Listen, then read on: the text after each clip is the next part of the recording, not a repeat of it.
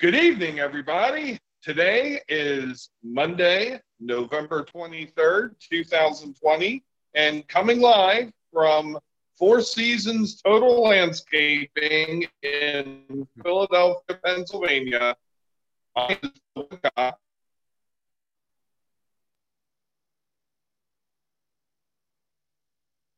and my co-host is frozen.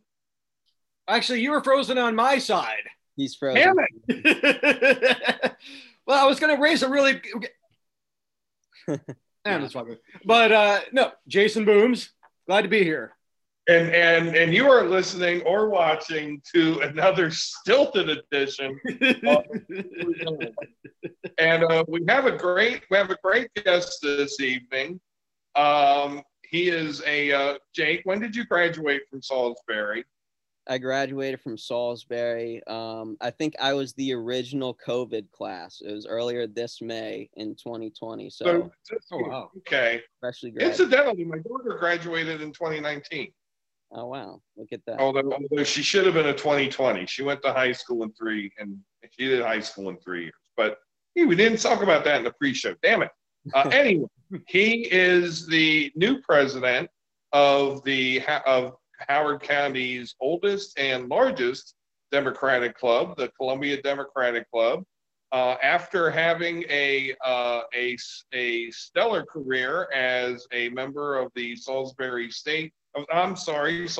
University College Democrats, and a native of Howard County. His name is Jake Burdett. Jake, welcome to the show. Thank you both for having me on. I appreciate it. Yeah, so tell us a little bit, and tell those out there in listener land a little bit about yourself beyond what I just said, and how you got started in politics, and how you got to be president of CDC. Yeah, well, thank you, Bill. So, as Bill mentioned, I was born and raised here in Howard County. The house that I'm talking to you both in right now is the house that I've lived in my entire life here in Elkridge in the 1st District. Graduated Howard High School in 2016. Have two sisters, mom and a dad, and grew up in a upper middle class kind of economic background. So not too uncommon here in Howard County, but because of my, relative financial comfortability, we weren't like rich, but we never really struggled in life. We always had bills paid, at least to my knowledge. I always had food on the table. I knew that I was going to be able to go to college later on. So just because I lived, somewhat of a comfortable life, at least in terms of like material conditions, my parents weren't very political when I was growing up, or at least they never talked to me about it. So really, for most of my upbringing, I was not political at all, and it wasn't until the 2016 presidential election that kind of glued me to start paying attention to politics. And I think that was the case for a lot of young people. And just besides young people, like how could the 2016 election, just the primary circus in both parties, really, how could that not draw you in and make you interested in politics? But particularly, it was the Bernie Sanders progressive movement, progressive agenda that really spoke to me and kind of activated me and made me political. And I think what resonated with his messaging and what he campaigned on was talking about economic inequality and wealth inequality, and pointing out how we can have, we're the wealthiest nation to ever really exist in the history of humanity, to my knowledge, yet we can have so many poor people still in this country without healthcare, without the ability to go to college and whatnot. And just being made aware of those inequalities, and then being able to see that I lived in Howard County, which I think is like the 2nd or 3rd wealthiest county in the country according to median income. So seeing those inequalities like within my own community and in our county, that really resonated with me and like kind of activated me. And I did my freshman year at Towson.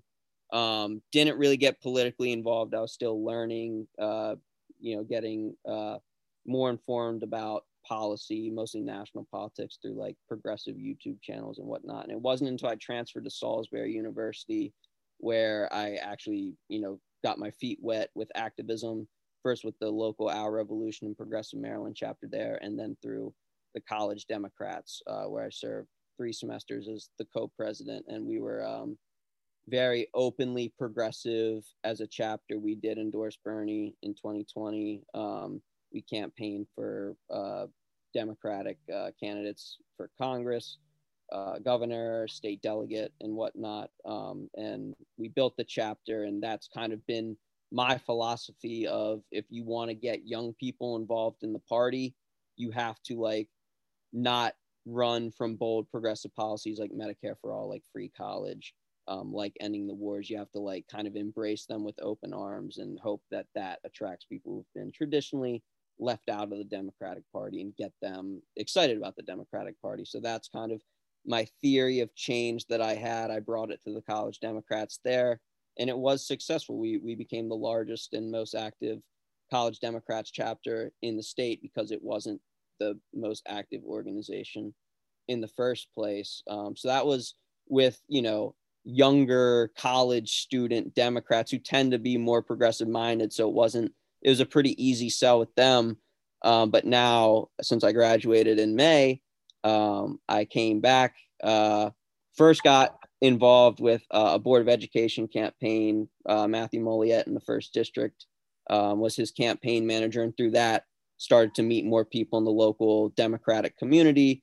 And then through there, got involved with Columbia Dem Club. And then that led to me being elected president on September 20th with similar aspirations to bring things in a more progressive direction, but not exactly in the same way, given that I'm not now governing a bunch of, you know, 18 to 22 year old, you know, progressives that want to start a revolution or whatever. So.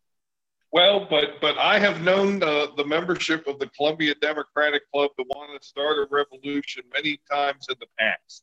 So thank you for the great introduction and biography. What I'm interested in is, well, many things I'm interested in, but what sort of conditions do you see that are similar between your environment in Salisbury and Wicomico County and Columbia and Howard County? You know, CDC has generally been one of the more progressive of the Democratic clubs in Howard County. So, you know, how do you see things similar to your prior situation, or for that matter, different? You mentioned one obvious thing, which is demographic, but how do you see this? Yeah, I think I'll probably start with differences. That'll be a little bit easier. So the differences, yeah, other than just one was campus organizing, you know, specifically college students, which tend to trend more progressive. And then this is, you know, all age ranges. I think the membership traditionally is maybe trended a little bit older, but, you know, really caters to all ages. So there is that demographic district. But other than that, there is just, you know, besides it being a college versus a community organization, you know, I was in Salisbury on the rural conservative Eastern Shore, as opposed to being in Howard County, where I think we outnumber Democrats like 2 to 1. So just the general political cultures are much different. Also the Democratic Party community and sort of machine, and I don't mean that in that sense in a negative connotation, but just the local Democratic Party apparatus is much stronger here in Howard County than it was in Wicomico County.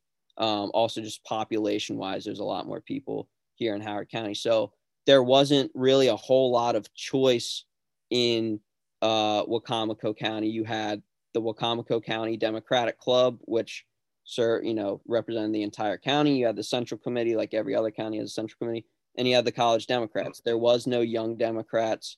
There was no, you know, here in Howard County, we have the Ellicott City Dem Club, the Columbia Dem Club, the Thurgood Marshall Dem Club, the Hoco Young Dem. So you at least here have options that can sort of represent different sub-constituencies within the Democratic Party for maybe different ideological strands, different demographics and whatnot. But there in Wicomico County, it was just you had one or two clubs that kind of had to represent everybody. So there, at least in college Democrats at first with me, there was sort of factions within the club of some people wanted to be more moderate, some people wanted to be more progressive. But I think the good thing about Howard County with, you know, having 4 or 5 different clubs to choose from is that does sort of open lanes for, you know, some clubs can kind of take the more progressive lane. Some clubs can take the more moderate lane. You have different options like that. So that's a huge key difference there.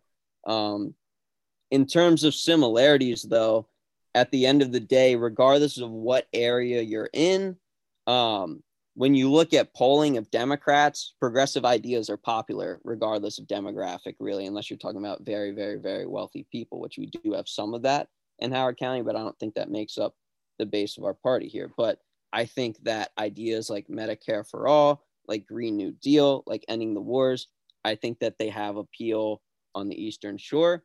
I think that they have appeal in Howard County. I think they have appeal in Baltimore City. So in that sense, I'm not going to change my strategy too much because I think popular ideas are popular. Maybe you have to market it a little bit differently. But I still very much think that, you know, trying to make the group more progressive, take more of an activist role, will be met with positive reception. And, in fact, our first 2 meetings so far under my leadership, the first one we did was on a panel discussion on removing SROs or removing police from schools, which is kind of a controversial topic, but very, very much hotly debated right now, not just in Howard County. But, you know, I think in the past, maybe some groups would have wanted to stray away from that because it's too controversial. But we had 50+ people come to the meeting, which I think is, you know, pretty good turnout. Second meeting, also similarly controversial about potentially ending the ICE contracts with the local counties that they have with the national ICE to keep ICE detention centers here in the state, and then the counties make money off it.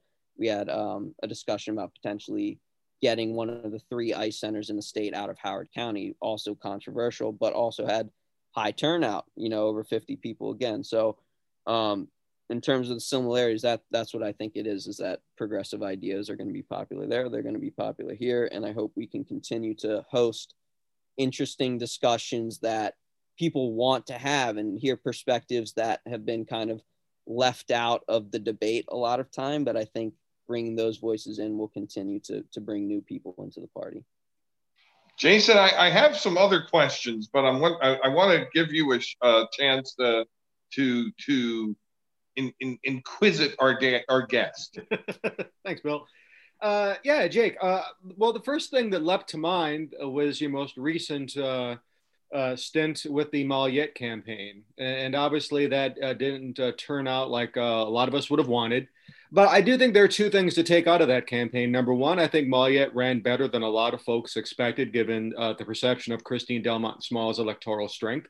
Number one. Number two, I think the campaign was successful in essentially emptying her coffers, which is fantastic news, because she'll have to start from ground zero again if she decides to run for a higher public office. What was your big takeaway on the Mollett effort?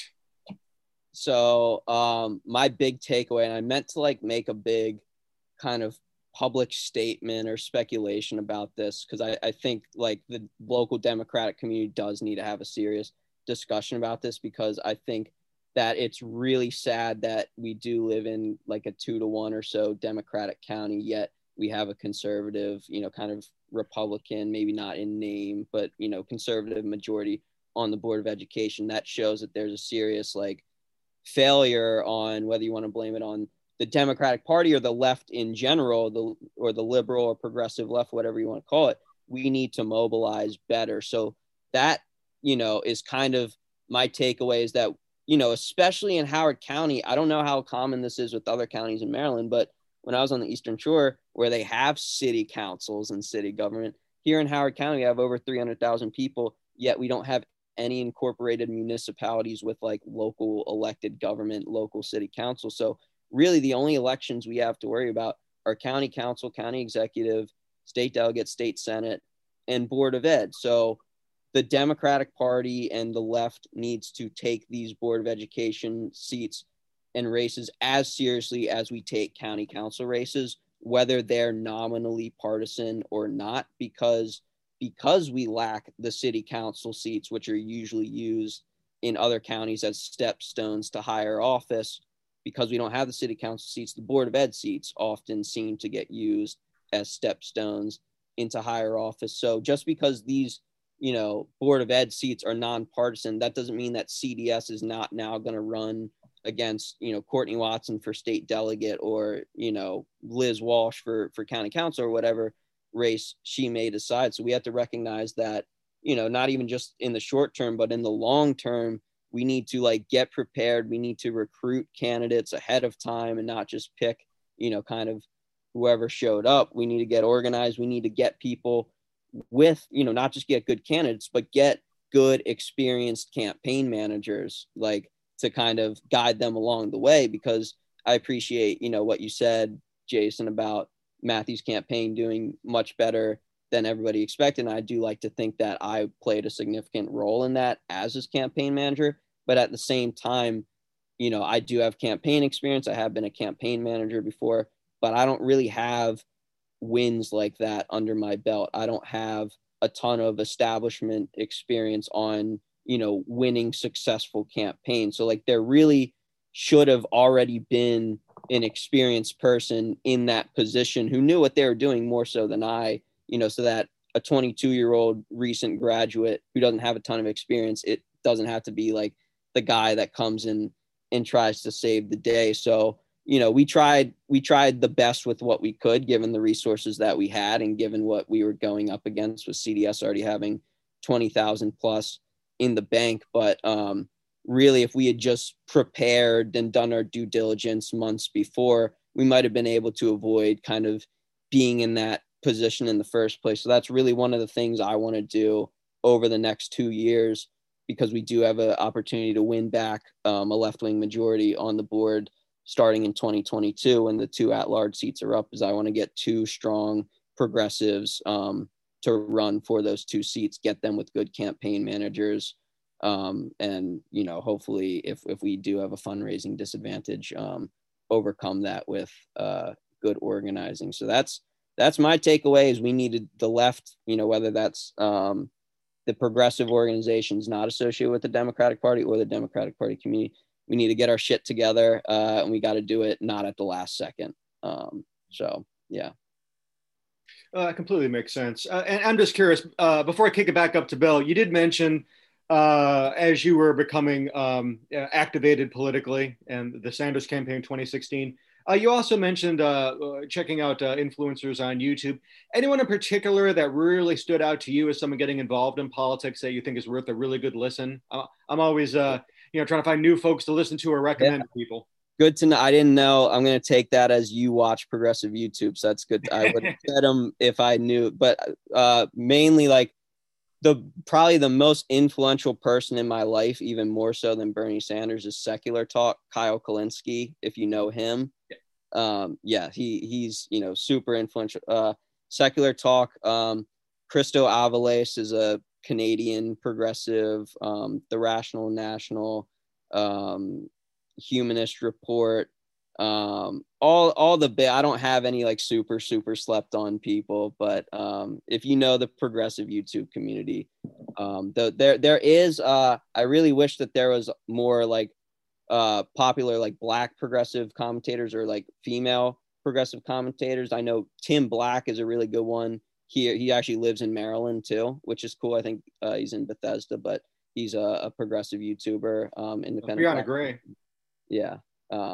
But yeah, so to check any of those people are really great and have a big, and I think that's another reason why I was not plugged in politically sooner at a younger age, is because I had never been introduced to independent media on YouTube. The only like news sources that I was aware of was traditional mainstream media like CNN or MSNBC or Fox, where it's just like kind of like a boring professional person, talking very monotone, being, very just not entertaining. And then seeing that other side of political information where you can make jokes, you can be a normal person, that really resonated with me more so than traditional media. Well, I gotcha. And that's why a lot of those blogs these days, like, Chapo Trap House, for example, yeah. Which I don't actually listen to blogs that much, but I understand they put on an engaging show. Yeah. Their podcast, that Chapo, biggest, I think most funded Patreon podcast on the internet. So these guys have huge influence, and that's like kind of that perspective it's a very online perspective, because those voices have been shut out from legacy media on television and whatnot. And that's the perspective. I feel like so many people are represented by that perspective and have just kind of tuned out of the Democratic Party because they feel ignored. And that's the perspective that I want to bring to these Democratic clubs that I feel like is usually kind of lacking, So understood. Bill. So I apologize before. Sidney Powell was in the sex shop next door playing with my signal. So I froze for a second, and I hope it doesn't happen again. But Jason, was Brian Kemp also there? Well, I believe he was in one of the nickel booths. But I don't know. But Jake, you just mentioned, a lot of thinkers and a lot of progressive influencers who influence you. And I'm not sure, it's kind of augments the gravity of my question. My premise as I'm going into my, good Lord, fourth decade of being involved in politics is that Democrats, state and locally, have not really begun to fully grasp that you just can't be a Democrat and you just can't appeal to Democrats. I think what I heard you say in your answer to Jason's question was that you very much understand, as I'm becoming aware of, that there is a difference between Democrats, progressives, liberals, left. Yes, we are all talking about people who think the same things, but for some reason, not everybody is identifying with the Democratic Party. You mentioned before the whole, moderate to liberal bend, and I know, because we experienced this, there was so much resistance within even progressive circles or Democrat circles. Using the terms is difficult on activating the machinery towards candidates for Board of Education with progressive values. So how do you use the forum that is CDC to start to advocate that, to start to be that agent for change, to start to maybe make that revolution that you were successful in being part in for Salisbury? So I guess my question before you talked to Jason just now was, what are your main goals as being president of CDC?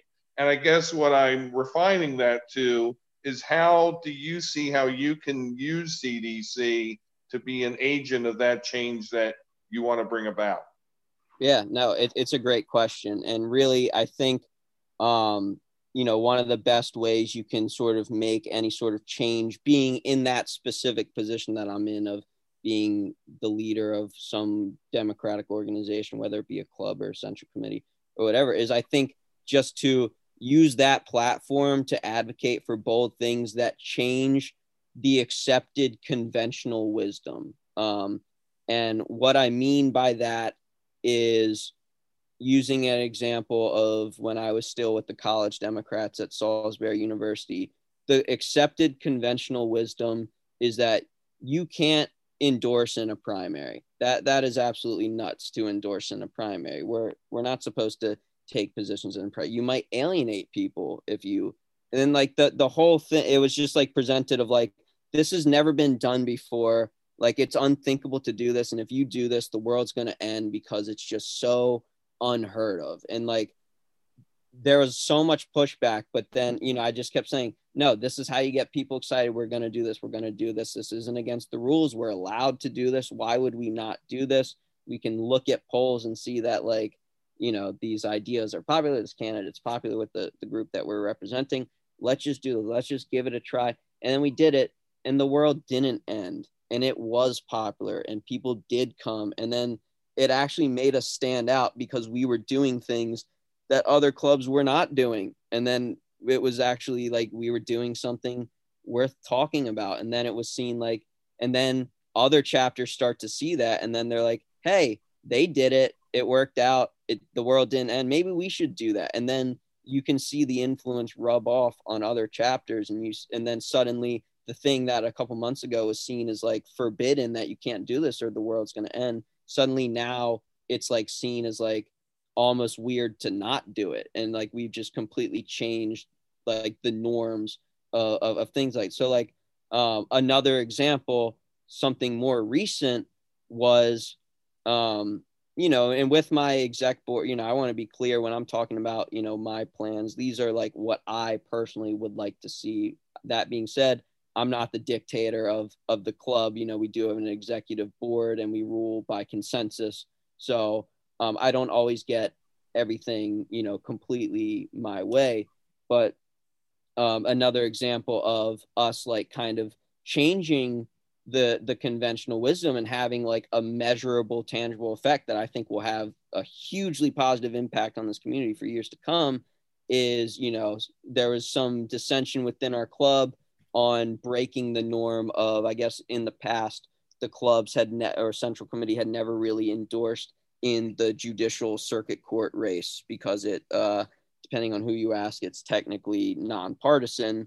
So it's not like the central committee or the clubs have any obligation to endorse, but still I thought there is, you know, especially with this recent election cycle with Quincy Coleman, you know, Quincy, registered Democrat, won the Democratic primary, his opponent, John Kuchno, registered Republican as recently as May of 2020, appointed by Hogan. I thought it was very clear that there is one left-wing candidate, there's one right-wing candidate, and that the Democratic organizations, just like with Board of Education, should, you know, probably get off their butts and do something and try, you know, especially at the time Ruth Bader Ginsburg had just died. Like, we need good local judges now more than ever. So I was thinking that's like the obvious common sense thing that all the Democratic organizations and leaders should be doing is like advocating for Quincy Coleman to get in there. But it would, because it had just not been done and they wanted to defer to the sitting judge who was already the incumbent. There was a lot of pushback, but we just kind of, we kept fighting at it to get the Columbia Dem Club to endorse Quincy Coleman, which no other Dem Club had done, no central committee had done. There was a lot of pushback, but we just kept pushing for it because we felt it was the right thing to do. And then we eventually did vote on it, actually at the same meeting I was elected president. And then we announced the endorsement online, and then the announcement of that endorsement, just making it clear that Quincy was aligned with democratic values. Suddenly that put like a sort of pressure on other democratic organizations or democratic elected officials who had previously aligned themselves with Kuchno or distanced themselves with Quincy. Suddenly now they had a pressure of like, everybody's knows that Quincy's the democratic dude, and if I align myself with the other guy, it's going to make me look bad. And, you know, I don't know for 100% certain, but I've heard things that suggest this may be the case, that the Columbia Dem Club endorsement of Quincy Coleman was a big thing that led to Quincy being put on that Democratic Party sample ballot that, you know, considering he won by like less than 5% percentage points, it's very conceivable to think that being on that sample ballot could have put him over the edge. So that's what I want to do, is just set the example for other clubs. And like, there is a way to put pressure on people by just calling them out in a very combative way. And I've done that in the past, and there's a way to be, you know, more strategic about it and more diplomatic about it. So I think that might be the way I go about it more moving forward. But, you know, different goals call for different tactics. Like, for example, you know, that was for getting somebody to endorse a certain candidate in a race. But now with the upcoming legislative session, there might be some kind of controversial bills like repealing the Law Enforcement Officers Bill of Rights or whatever that, you know, I want to urge certain legislators to go in a certain way on. So, you know, finding a way to do that without alienating them is going to be extremely important. I think even just hosting these panels and like having certain panelists on present from a certain way is a way of putting soft pressure and changing that discussion so that suddenly as a legislator like feels like they can't take a position against a certain thing because everybody has now accepted that like this is the right position to have on this issue.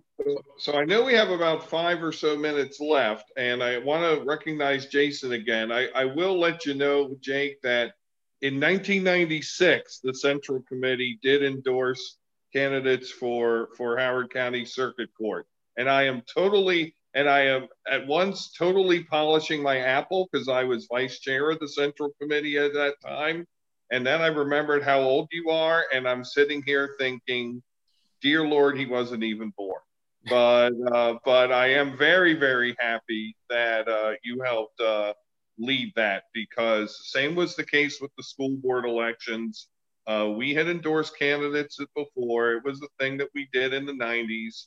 And, you know, that's a whole long story we don't need to get into tonight. But those people saying, oh, we've never done this, we can't do it. BS, yes, they can. Anyway, Jason. Yeah, I just had a quick question. We've been talking a lot about local, which is great and makes a lot of sense. But just thinking nationally for a moment, whether it's taking a look at the early picks of the soon-to-be Biden administration, or just thinking about the fact that the Democratic Party really didn't have a meaningful primary in the 2020 election cycle for all intents and purposes. Everyone decided to shut it down, and we came up with someone who won. Fantastic. But just given the direction of the Democratic Party, do you think, how do you think that's going to line up with your vision of the Democratic Party locally in particular? Yeah, honestly, I bit my tongue a lot more this general election cycle than last time about my discontent with the Democratic nominee, Joe Biden. I was not thrilled with him. Of course, I think he's better than Trump, so I'm glad that he won. But yeah, I'm not thrilled by his more moderate return to normalcy of how things were under Obama, which they're completely like just missing that like Trump didn't just come out of nowhere. Trump is like a product of that style of leadership and the discontent that that creates in like the American people. So it does seem like the Democratic establishment has not learned a single lesson, unfortunately, and is going to make the same mistakes. But the reason why I'm actually kind of optimistic is because I think just like Obama's style of governance and in my opinion, its failure to produce meaningful change in people's lives that produced unhappiness and produced Trump. In my opinion, it also produced Bernie. So I think just like that produced Bernie, I think Biden similarly being in this position where dude, this is the middle of a pandemic. You're elected to kind of save the day. I'm sorry, I don't think he's going to do it. I think he might do a couple Band-Aid reforms. And I hope that people recognize that inaction and that failure and that we do need to go in more of the Bernie Sanders direction. And the left has a real opportunity here in 2024. And the fact that like Joe Biden's probably just going to be a one-term president, given his age, we have a huge opportunity to actually run a good, strong left-wing candidate against, you know, probably Kamala Harris or whoever it may be that the establishment tries to run in 2024. But we can run an AOC, we can run a Nina Turner-like candidate in 2024 and win back the presidency. And I was actually really hoping that Dems would win the Senate in 2020 so that they can't even use that as an excuse to say, oh, well, you can't blame Biden for not getting anything done. The Republicans were blocking it in the Senate. So that's, you know, in terms of really short term, that's something the Columbia Democratic Club is doing a drive for right now, is postcarding for the Georgia Senate races so that we can at least hopefully win those seats, get a tie in the Senate, have Kamala Harris be the tiebreaker as the vice president, and then the Dems really have no excuses to like not govern, and if they don't, that opens the door for the left to take over. So I'm not encouraged by any of the administration picks so far. I see Bernie and Elizabeth Warren are getting iced out. I could have told you that, a year and a half ago, that would have happened. But it's all up to the left to capitalize on. Or maybe I'm wrong, and Joe Biden really is the most progressive dude ever, like, some people are saying. Maybe he impresses me, we'll see. I'm open to being proven wrong there. Awesome, thanks. Bill, back to you. Well, we're about ready to wind up, but one last question I have, Jake, which is, as we're going in towards the state and local election cycle, I know you mentioned the school board races, but and I'm also not sure. I mean, I know CDC's a one-year term. I think they still have a term limit. So I'm not sure if you see yourself as CDC president when it's time for that 22 election cycle or not, but kind of, give me your blue sky, give me your place where you would want to see CDC be as the 2022 election cycle comes out in earnest, because those candidates and campaigns are going to start coming out of the woodwork soon. Yeah, no, it's a great question. And honestly, assuming that, I'm still new into my term, it's only been like 3 months, but assuming I continue to do a good job in this role, I probably would seek re-election if there seems to be support for that. And in terms of what I want us to be like in 2022, not just for the 2 Board of Ed seats, but also just for the county council and midterm elections is, I was talking about the disorganization of the left. It was really up to, with all the Board of Ed candidates, kind of just like up to the campaigns themselves to get their own volunteers. And, occasionally an organization would provide us something here or there. But when I looked at Christine Delmont Small supporters, when I looked at, even Kuchno or Session Palmer supporters, they had teams and shifts and alternating shirts and alternating signs, and you'd wear a sign that had Kuchno on one side and then CDS on the other side, and they had a full staff of volunteers. And it's because they had Kappa, the Chinese American Parent Association, they had the Howard County Republican Club, they had all these, even though they're a minority party. I don't mean racial minority, I mean just in terms of population, there's less of them in Howard County, but they were so much more organized that they out-organized us on that. So that's, I basically want the Columbia Democratic Club to be like the Kappa of the left, or, I want us to be like, if there's one centralized club that has a full list of volunteers and a schedule of who's going to be where at what time. And, we have 50 plus people just willing to do that. That's what I want us to be, of just a well-oiled machine that the right clearly had for board. I mean, even though Session Palmer lost, what she did with her campaign was impressive.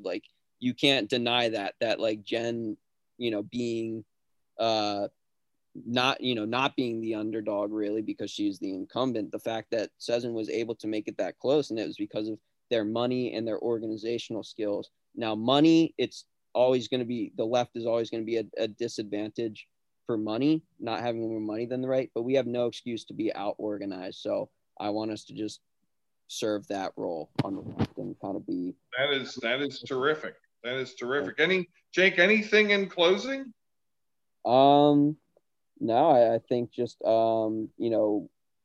search up the Columbia Democratic Club on Facebook, like our Facebook page, follow us on Twitter, all that good stuff. Become a dues-paying member, get your right to vote within the club, and have a say in what we do. And just be on the lookout for, we have a December 9th Georgia Senate candidates doing some Democratic trivia. That will be on our Facebook page. And then in the new year, just be on the lookout for relevant state talks on things like the legislative session, what's coming up, and police reform, ending the Law Enforcement Officers' Bill of Rights, Anton's Law, housing relief. Lot to be talked about with this Dems not calling a special session last year. There's a lot that needs to be addressed. So there's going to be no shortage of things for us to talk about. Awesome. Awesome. Well, Jake, I'm very happy that we got this chance to talk tonight, and CDC has had a long history of friendly provocation from the left. So anytime you would like to sit down and talk to an old fart about what we used to do back before cell phones, you know, we can have some coffee or something else and do that. Yeah, well, I appreciate adding to that history, and I appreciate you all having me. I do just want to say one thing before I go. One, follow me on Twitter at Jake Burdett _ BURDETT. And then also Jason messaged me a question because he wasn't sure if I'd be okay answering it publicly. I am okay answering it publicly, he says. He's asking me about my opinion on the movement for a People's Party, which is basically a movement for like a third party led by a bunch of like, you know, legitimate progressive leftists like Cornel West, Nina Turner, some really great people that I support.